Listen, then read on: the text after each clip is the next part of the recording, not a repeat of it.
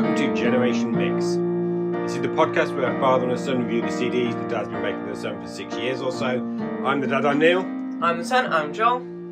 And today, if you picked up on our musical clue, which was admittedly quite a difficult one, then you will know that we are listening to the music of. George Harrison. So, George Harrison, one of the four people that made up the Beatles. George Harrison had been struggling for some time in getting his compositions their due in amongst the Beatles, and he had an absolute battery of songs available when it came to releasing his first proper solo album. We're going to dive straight in with a track from that first solo album, and it's from All Things Must Pass, which was a triple album. We shall talk a little bit more about whether or not it really is a little bit later, but the track is called What Is Life.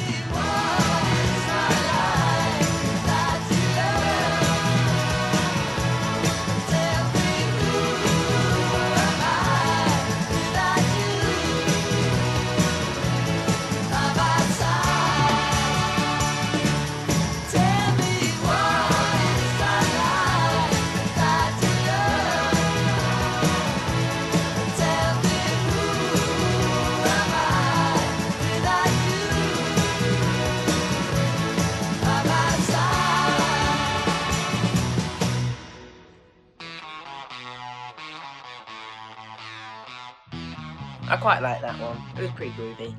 It's really good song, I think. That was the B-side to his first solo single, which by the way was a number one hit smash called My Sweet Lord. I have not, for anyone who's listening out for it, included My Sweet Lord on this CD because personally I don't like it very much.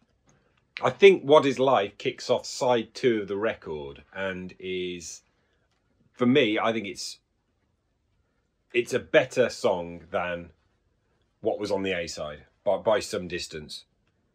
So let's move to the last album that George released within his lifetime, which is the album Cloud Nine.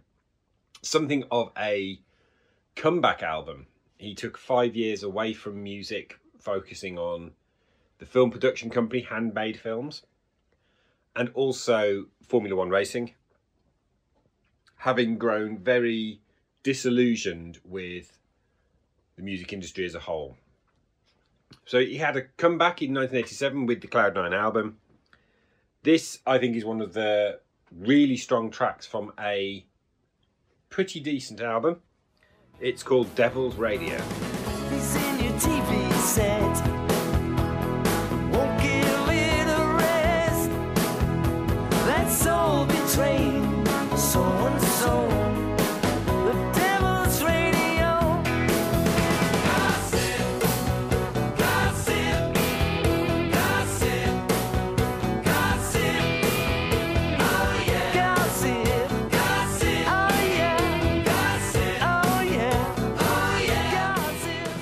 Voice sounded quite different. And the guitar was funky, but it was quite few and far between as well. We are talking 17 years between albums. So All Things Must Pass came out in 1970. Cloud9 was 1987. And bearing in mind he'd not been doing anything really in music for five years, I think his voice had both aged and become affected by lack of use. So there is, there is there is a significant difference between the voice in What Is Life and the voice in Devil's Radio, but it is still the same unmistakably George Harrison vocal. As for the guitar parts, George Harrison in the Beatles was the lead guitarist. And my contention is, as I think we may have discussed on the Eric Clapton episode, who by the way, best mate of George Harrison, he it, it's really difficult to play lead guitar at the same time as singing. Is it something you actually liked? I thought it was alright. Good. I think it's good fun. It's a proper 80s pop song. If I've got an issue with it, it's around the production. And that is I was thinking that. it's Jeff Lynne. Jeff Lynne was the the person really behind ELO, but he has such a distinctive production style that you, you can you can hear you can hear a Jeff Lynne production generally a mile off. Mr. But- Blue Sky is very unique. But you bring up Mr. Blue Sky. Can you hear the similar production style in Mr. Blue Sky as you can in Devil's Radio? Yeah. Both Jeff Lynne productions. A really good producer. I know we had this debate during the last episode, the Paul Simon and Simon and Garfunkel one. The best producers in the world produce a record by somebody and you don't know that they're the person who produced it. Let's move on and indeed back to All Things Must Pass for the song that was our theme for this one. It is the title track, All Things Must Pass.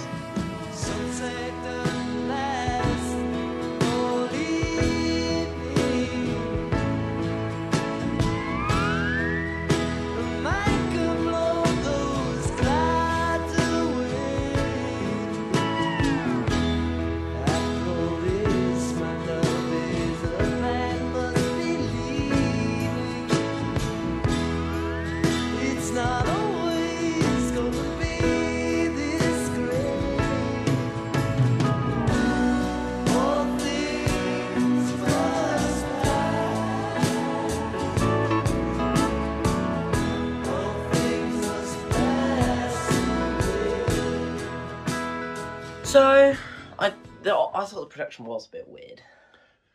We will talk a little bit on the production, Like the but, weird. but talk talk.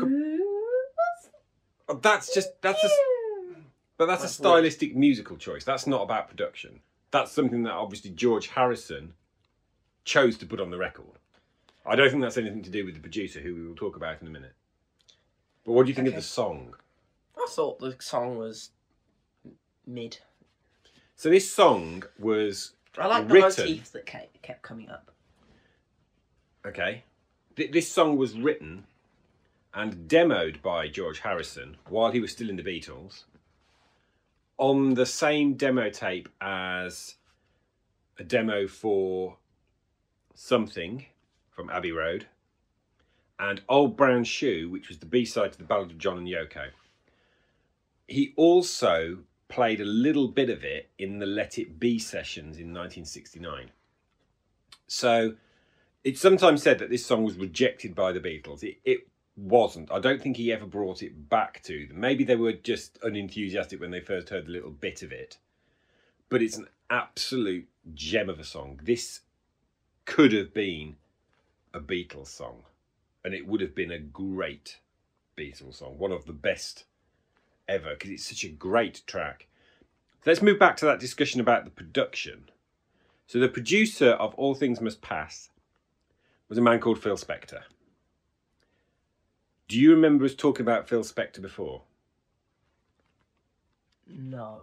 So Phil Spector was brought in in early 1970 to make an album out of the aborted Get Back sessions, which then became the album Let It Be.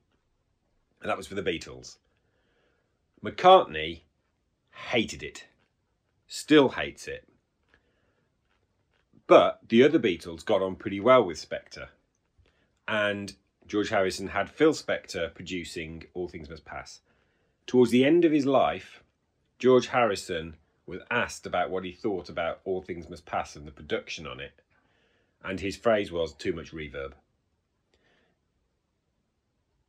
There are many who think that Phil Spector is one of music's worst vandals.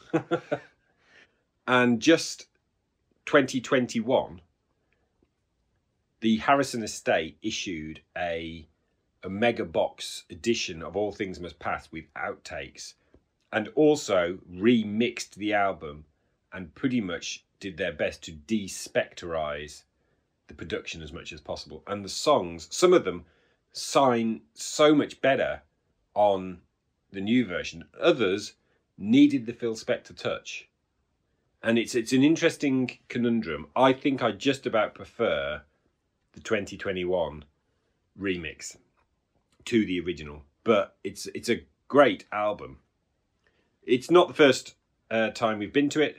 It won't be the last, so we will talk about its status as a triple album when we come to the last track that I picked from it later.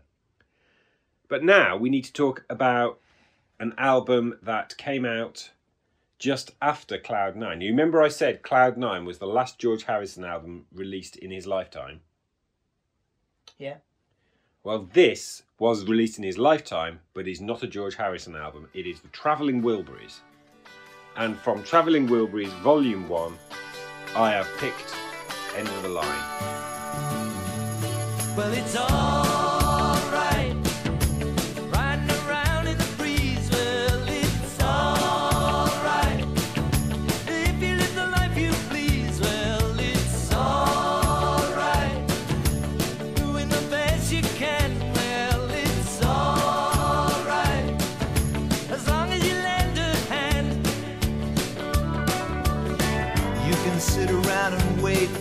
Phone to ring.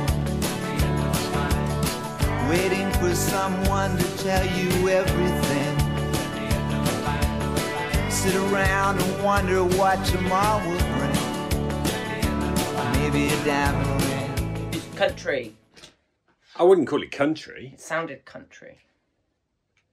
right? What did you notice vocally? It wasn't the same guy. It was not the same guy. it kept guy. changing. It did keep changing. So the Travelling Wilburys was a an accidental supergroup. So there was a track that George Harrison was working on as a B side for one of the singles from Cloud Nine, and he happened to be in California, and just by people being around, we had Tom Petty from Tom Petty and the Heartbreakers, Bob Dylan, Roy Orbison, and Jeff Lynne, who's obviously the producer of Cloud Nine, and so he was around to produce the single anyway. And they started playing a song. When they took that song, the team that was involved in it for this George Harrison B side, George's record company, with incredible foresight, said, That is far too good to waste on a B side. So they, they, they went away and said, Why didn't you have a go at making a full album? And this supergroup of those five people made an album called The Travelling Wilburys Volume 1. They took pseudonyms of a character, each with the surname of Wilbury, and it was a major hit album. I think, I'm not absolutely certain, but I think it may have reached number one at some point in the US. All of this talent involved with it. There was no egos involved in the band. They were involved in songwriting. The reason this is on here is because this is most definitely a George Harrison song because of the publishing credit. It's known to be one of his. The saddest part of the whole of the Travelling Wilburys story is that shortly after their debut single came out and the album was released, Roy Orbison died very suddenly. So, although there is a second Travelling Wilburys album, Orbison is not on it. It's the other four. And it's called Travelling Wilburys Volume 3. We're now going to come to one of George's end of the lines, which was when he gave up music for five years. He released an album in 1982 called Gone Troppo. He refused to promote it, he refused to have anything to do with it. He'd really lost interest in the music industry. But there's some undiscovered gems on that, the first one of which is the title track, Gone Troppo. There he's sitting in a moonlight, not found, living no city. He smiled, macho in a sunshine, nightlife,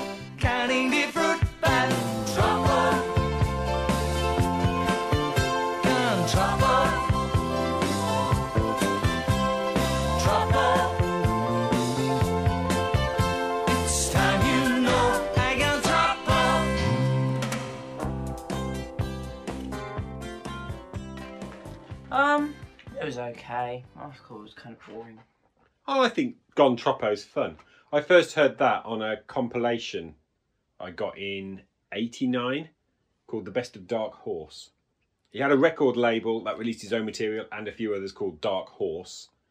And this was named after his third proper studio album, Dark Horse. This was a track on the cassette and CD versions, but not on the vinyl. But I really like Gone Troppo. It wasn't a single. Track six is from the Beatles.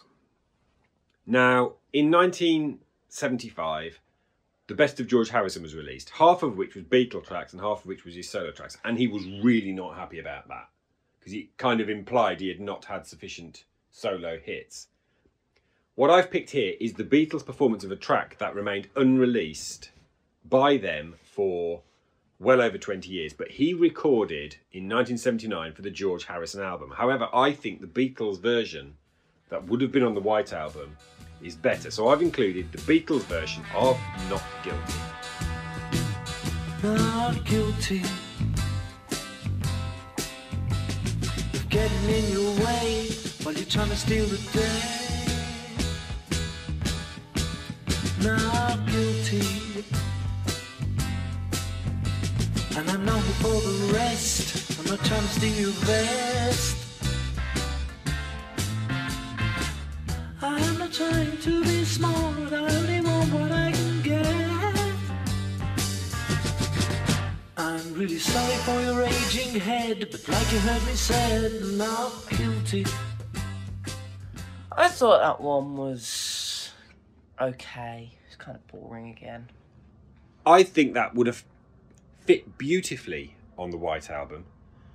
They apparently did something like 101 or 102 takes of this song. It's the song that the Beatles did the most takes of ever. And yet, They it use it. never came out until it was on the anthologies in the 90s. And Harrison himself obviously was scarred by this because that was 1968 that they tried recording it, failed to release it. It was another 11 years before his version of it came out. And I don't understand why some tracks are on the White Album and this isn't. I still don't get why not. And I don't mean, I, I, I, it's even to the point where I don't understand why at least one of George Harrison's tracks on the White Album is on it rather than this. I'm not that fond of Long, Long, Long, although I've grown to be more appreciative over the last couple of years. I think Not Guilty is a great lost Beatle classic for me. And I know we've got the versions of it now, but it just should have been on the White Album.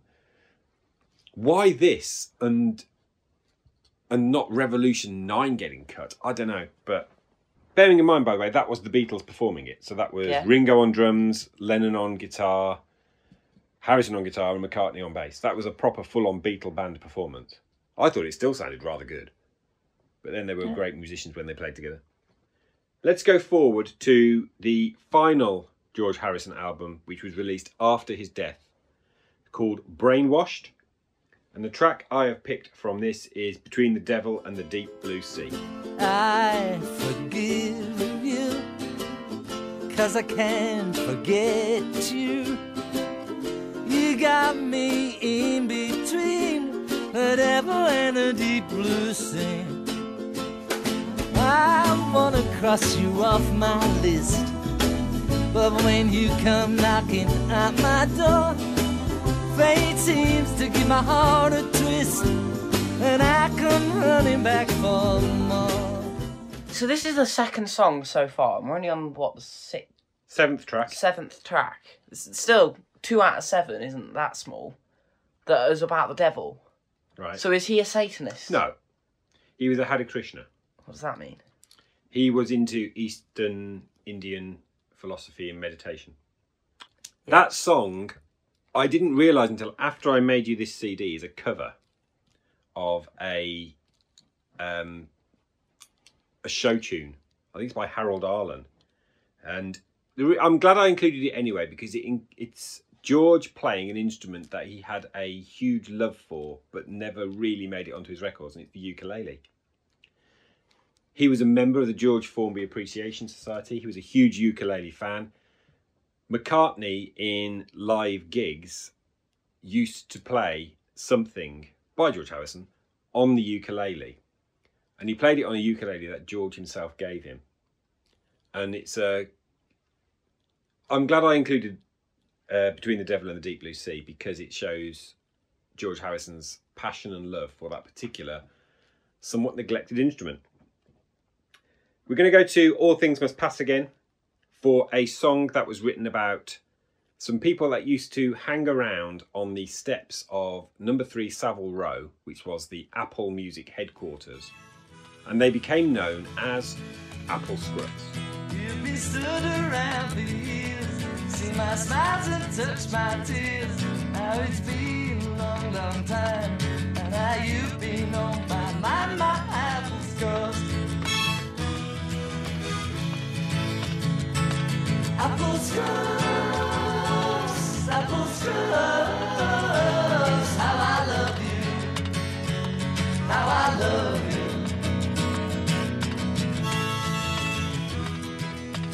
The harmonica was kind of Right. Uh, and it got a bit like screechy at some points. A harmonica. Where he's like not. they didn't really know how to play it particularly well. I don't know that I can think of another George Harrison song with him playing harmonica on. so he probably wasn't. but it fits the song that that acoustic style. It's a there's somebody who, for me, in that song, he's aping. Someone who's a very good friend of his and actually co-wrote one of the songs on All Things Must Pass, and actually he covers as well on All Things Must Pass. Do you know who I think he sounds like on that? Acoustic guitar and harmonica. McCartney, No. Lennon. No, and he he wasn't getting on with McCartney at this point. Bob Dylan. Okay. And they were really good friends. Uh, Bob Dylan will get mentioned again a little bit later. But I think Apple Scruffs is one of the gems of the record. All Things Must Pass is such a good album that I could have easily included almost everything from it. But I've limited myself on this to just four tracks from it out of the 18 songs on the double LP and nothing from the Apple Jam third disc. I said it's a triple album. The third disc is a load of jam stuff, and even Harrison himself said at the end it's really a double album with a third bonus. But that bonus is is not good. But the double album is one of the best double albums in, in musical history. I mentioned the compilation from 1989, The Best of Dark Horse, and I picked a track from it that has only ever been released on that compilation and has never made it onto any other George Harrison release or re release since 1989. So if you want to get this song, you either have to download it or find a copy of The Best of Dark Horse. It is Poor Little Girl.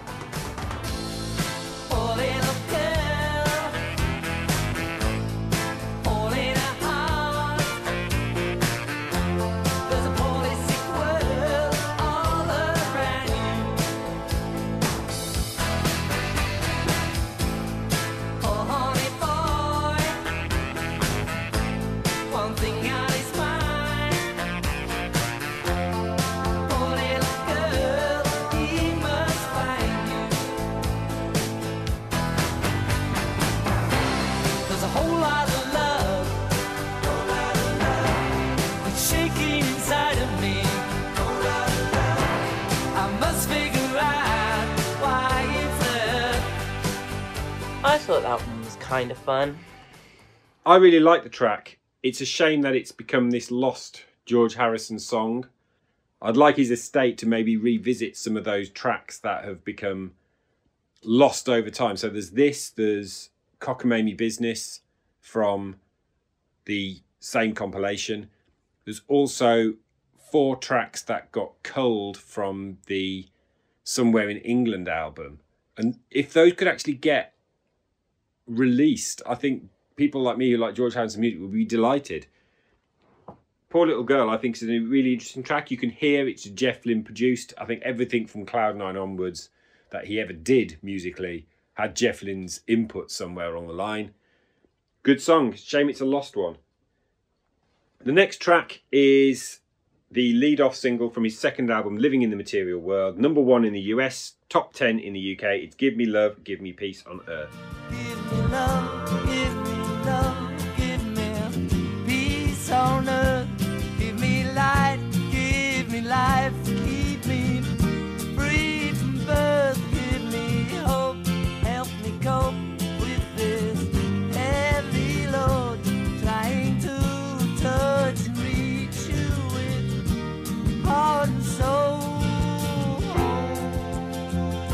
Was kind of dull, I think. A little bit dull. Why do you think it was dull, John? I was, I just got completely distracted, to be honest. Well, it doesn't happen often, does it? No, as in like, I kind of could barely hear what the song was because I was that uninterested. It's a bit of a three, four chord cycle song. And that's similar to the issue that I've got with My Sweet Lord. Okay. And one of the reasons I don't particularly like My Sweet Lord, which by the way he was sued over for ripping off a track called He's So Fine by the Chiffons. But whether or not he did is, is immaterial. He was actually he lost the case over it. I wish when I made you this compilation, I'd been more familiar with the Living in the Material World album because I would have put Sue Me, Sue You Blues on. Because that is probably the best track from Living in the Material World for me. 1979, the album that he finally included Not Guilty on was a self titled record called George Harrison. And the best known track from it um, was a minor hit in the US and in the UK. Is this one? It's called Blow Away. Turned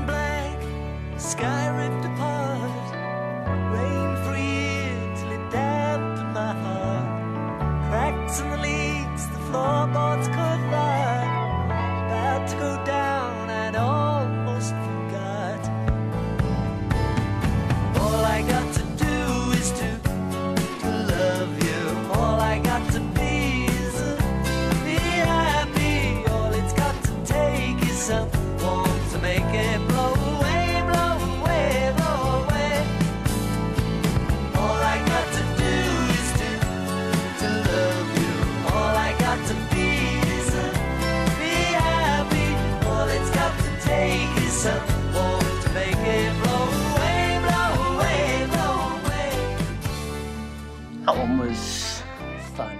I, I vaguely recognise that one already. I think it's a great song, Blow Away. I Away. liked. That's my favourite one so far, to be honest. And I think, despite the fact that it wasn't his biggest hit, when they've done polls of people's favourite George Harrison songs, Blow Away comes out really high and actually I think has won the poll. this is what my favourite one so far. Is it? Yeah. It's a really fine song, Blow Away. Just a shame it wasn't really a hit in the UK. Perhaps the next song will actually steal the title of your favourite so far. It's from the album immediately prior to it, which is called 33 and a Third. And it was supposed to have been released on George Harrison's 33 and a Third birthday in 1976. However, he was ill and it it got delayed. This track is from 33 and a third. It's Crackerbox Palace.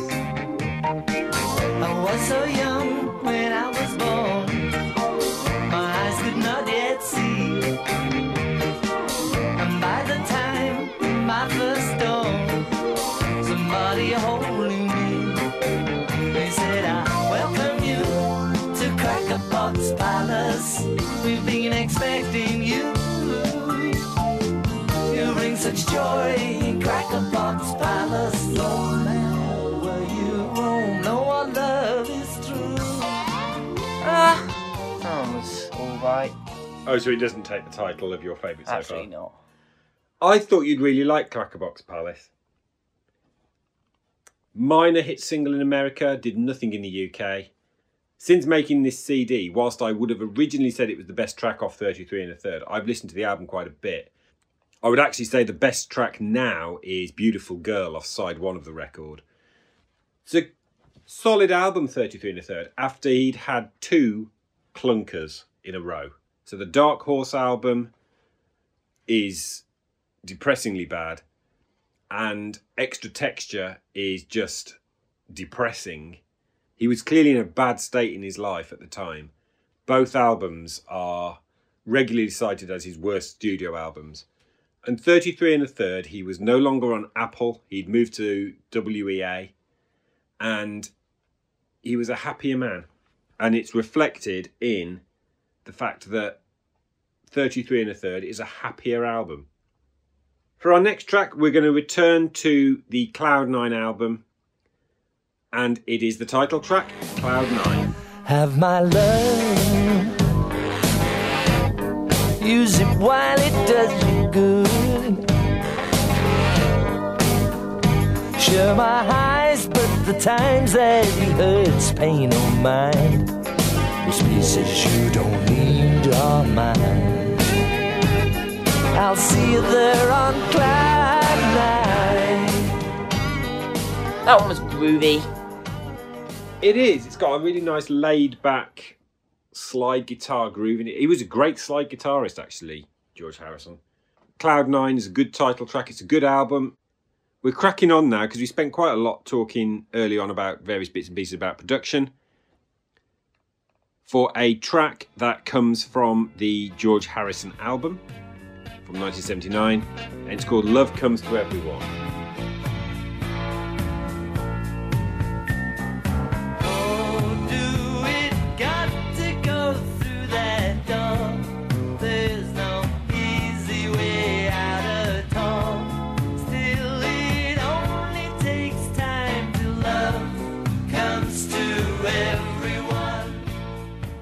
Okay. Don't really have It's- much more to say, to be honest. It's a bit forgettable, actually. I understand why you'd say okay. I like it, and that's how I feel generally about the whole George Harrison album. Is I like it. There are a few tracks on it that stand out. I suppose "Not Guilty" and "Blow Away" really stand out on the record. There's also a sequel to "Here Comes the Sun." Mm, what do you think it's mm, called? Mm. I don't know. It's called Here Comes the Moon. I'm not kidding. Wow.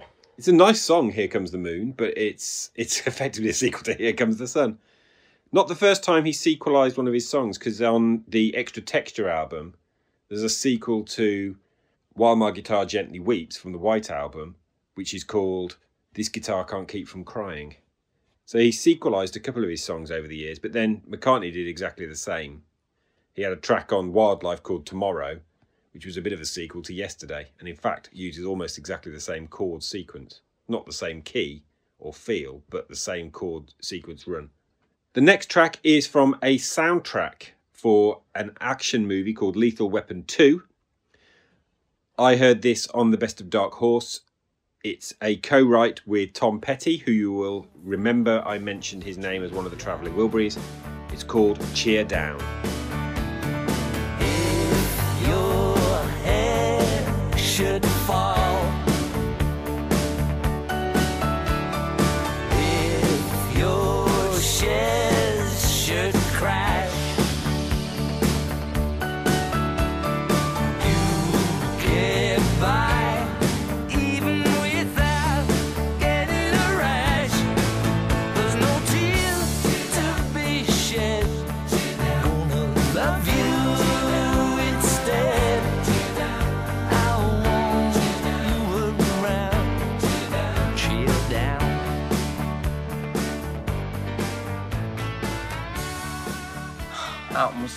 Dull as well.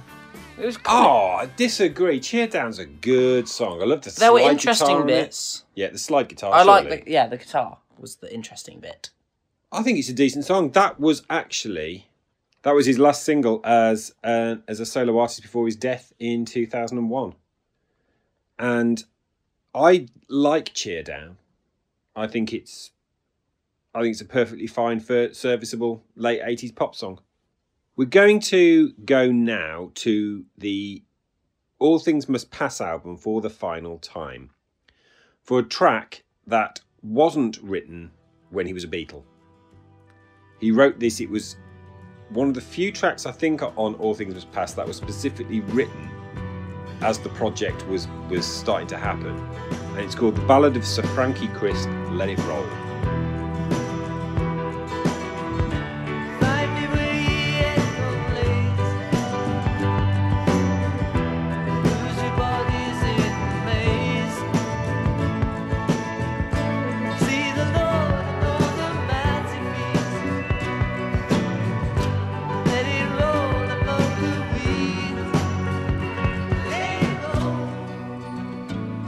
Was interesting, but not all that engaging. Any thoughts about the production on that? It was strange, but not. Sounded like it was recorded in a cave.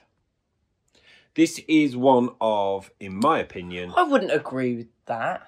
on on it's there's so much reverb on the track that it means that, for example, the vocals get almost buried in the mix.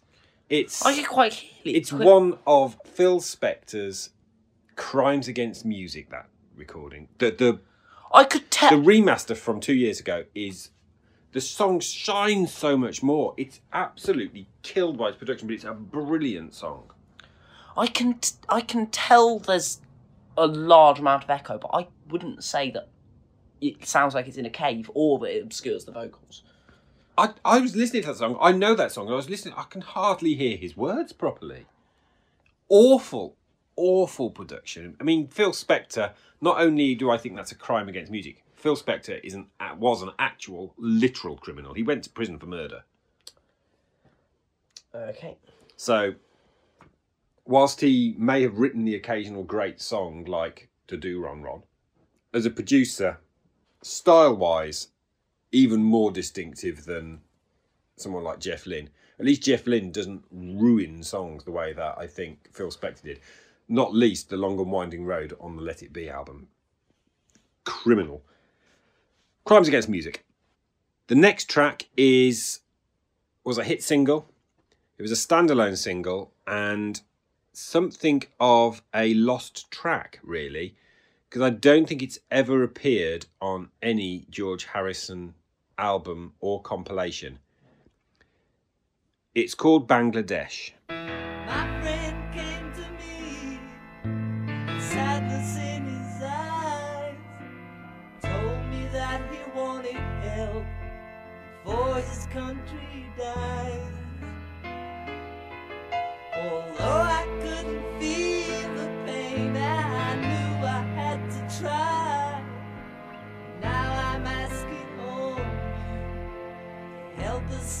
Save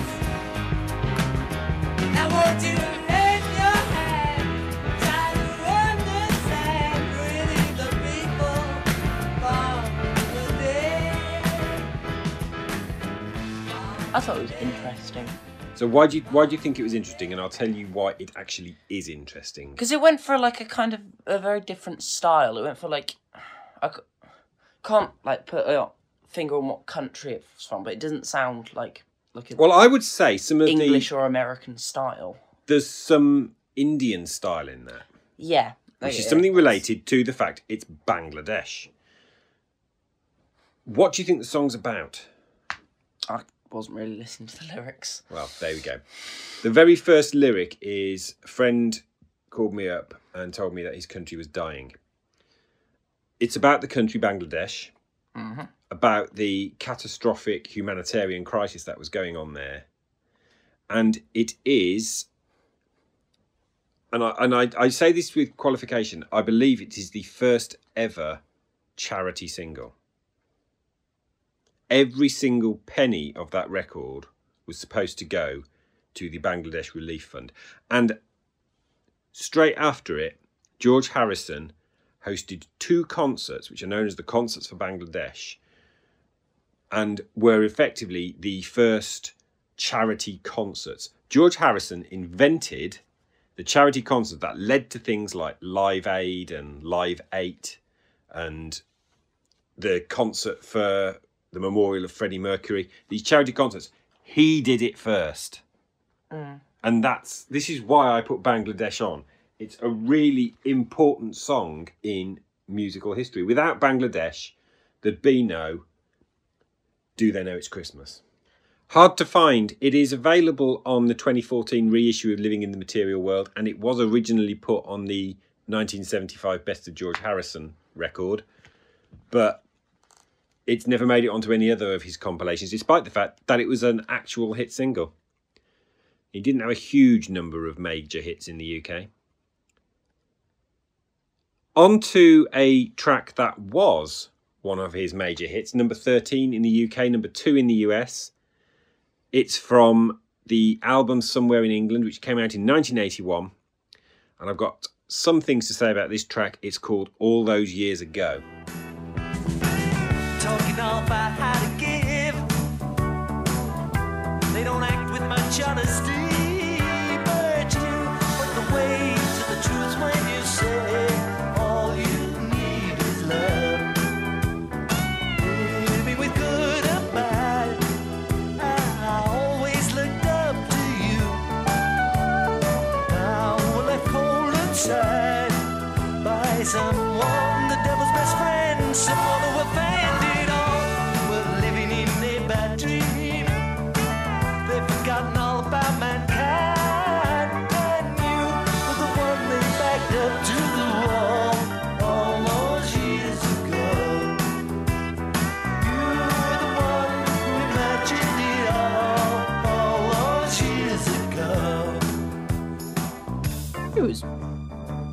alright. Okay. This got to number two in the US. Major hit single. What do you think it's about? Making a deal with the devil? Nope. Okay. Definitely not. This came out in 1981, early 1981. Any clues to what it's about yet? No. There was a line about you showed us the way when you said all you need is love. Any more clues? No. Do you know what happened in 1980? Specifically December the 8th, 1980. We've talked about it on this podcast a couple of times. No. The murder of John Lennon. Ah, yeah. This is a tribute song to John Lennon. It's important in Beatle history because on that recording was also backing vocals from Paul and Linda McCartney and their bandmate from Wings, Denny Laine. And on the drums, Ringo Starr. And the song was originally going to be given to Ringo Starr for his new album, but Harrison, after the murder of Lennon, took it back, reworked the lyrics, and wrote all those years ago as a tribute to Lennon. Part of the reason why it was a number two smash hit in America and number 13 in the UK is because it's a tribute to Lennon. Yeah. Important song. It was the first time Harrison and McCartney had been in the studio together since they recorded I Me Mine in January 1970. So similar to how um, "See You Again" by Wiz Khalifa would, uh, it, like, because that's a tribute to to uh, one of the Fast and Furious cast who died. Oh, you said yes, it's a tribute to Paul And- Walker. It's the third most viewed song on uh, most viewed YouTube uh, song on YouTube, and about the sixtieth most listened song on Spotify.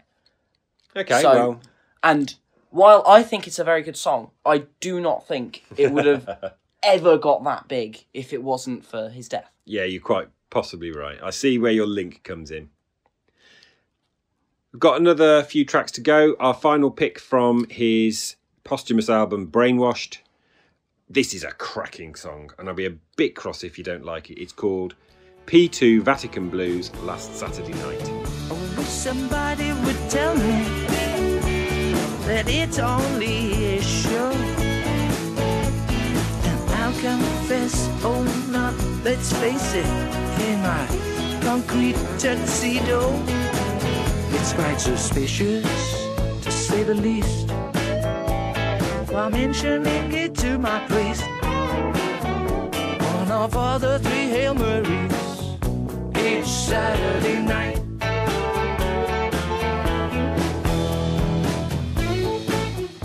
P2 Vatican Blues Last Saturday Night from Brainwashed. What do you think? I like the guitar. Oh, it's great guitar on it. Do you like the song? It was all right. I think it's got fun lyrics. One Our Father, three Hail Marys each Saturday night. He was a lapsed Catholic. Well, very lapsed Catholic because he became a Hare Krishna. But he was brought up as a Catholic, and so it's probably a final dig to the whole kind of Catholic religion. Last pick now from Cloud9. This is a song that is very much about Harrison coming to terms with his past as a Beatle. And it's called, appropriately enough, When We Was Fab. Back then, long time ago, when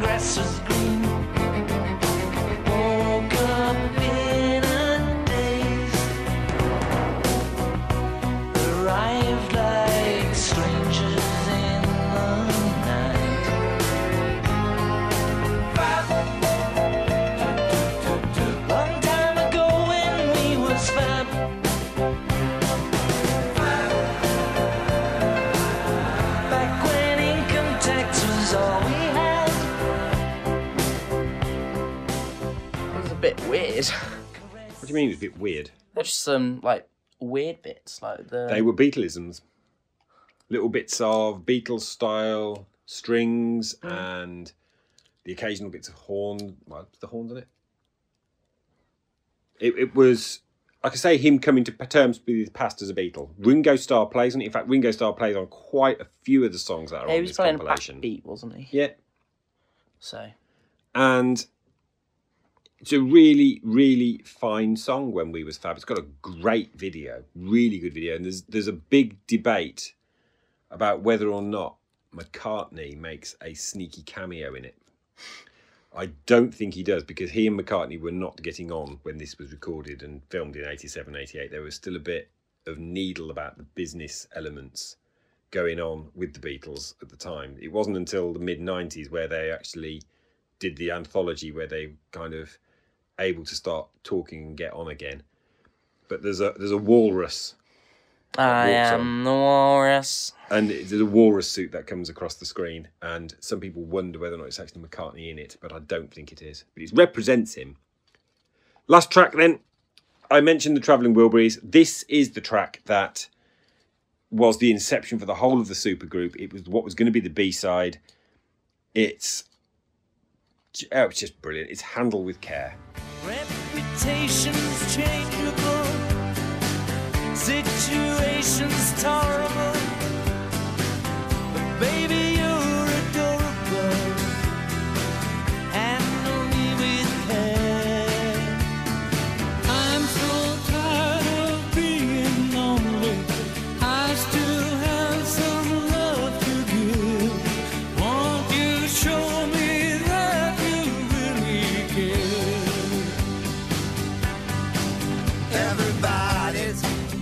Somebody to lean on. Put your body next to mine and dream on.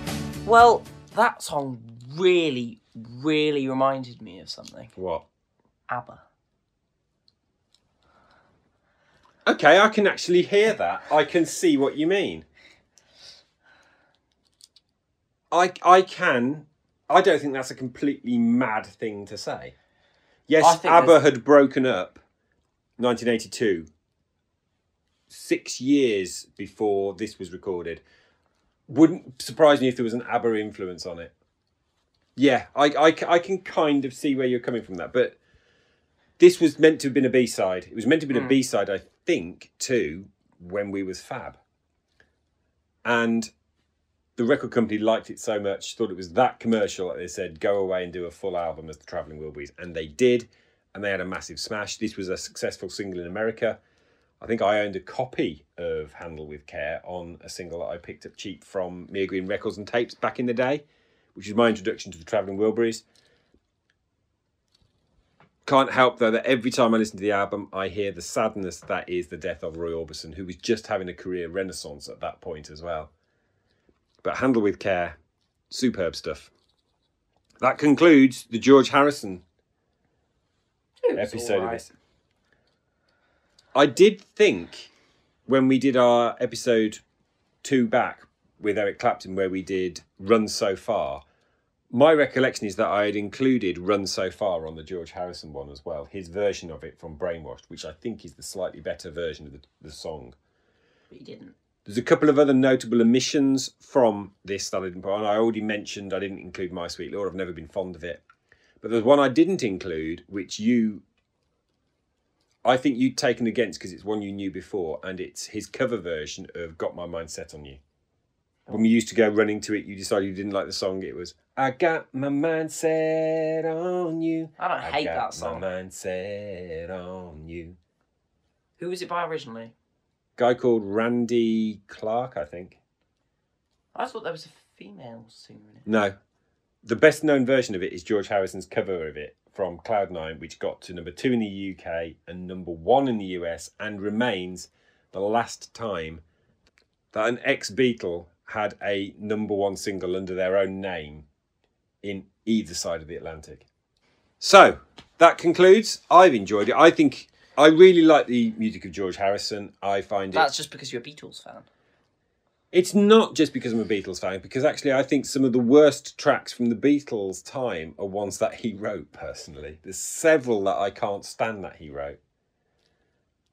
But I think his solo career is is interesting in a way that I don't think Lennon's is as interesting. And certainly it's more interesting than Ringo's. I'm a McCartney fan, so I'll always pick McCartney over Harrison, but it's a hard wrench when I think about what my favourite solo Beatle album is, whether it's All Things Must Pass or Band on the Run. It's a real wrench sometimes. Sometimes I think it's actually the George Harrison one. But we've completed, so we know what it's time for. It is. Joel's Revenge. And what do you have for me today? Today I have like a fairly modern pop song that uh, is produced in Sweden, which none of these songs are. Max Martin produced? No, it's not Max Oh. Martin produced. Um, and it was it was pretty big in I think both America and the UK. And it is Lush Life by Zara Larsson.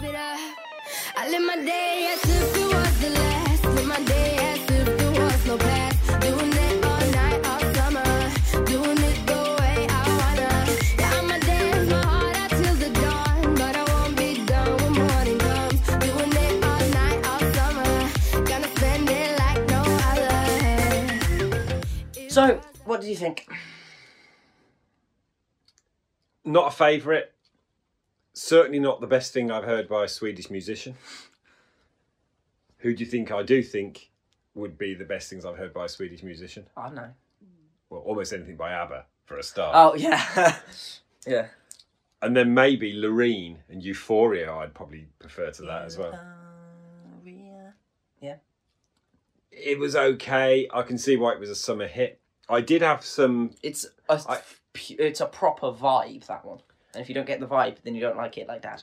Dad doesn't. Dad doesn't have a vibe anymore. He's too old. I do have a vibe. It's just not the same as yours. I recognised her voice, or more to the point, I thought her voice was aping somebody else, and it was. I didn't know who. It was. It was bugging me. And then I found out what, in the UK at least, has actually been her biggest hit. Mm-hmm. and she sang the vocals on Symphony by Clean Bandit. Yeah. Okay. And as soon as I read that, I went, "Oh, that's who I thought she was copying. It she's copying herself." yeah. This was this was Symphony. This wasn't came out before. Big. Yeah. This came out before, and Symphony wasn't a particularly big song in America. I know that.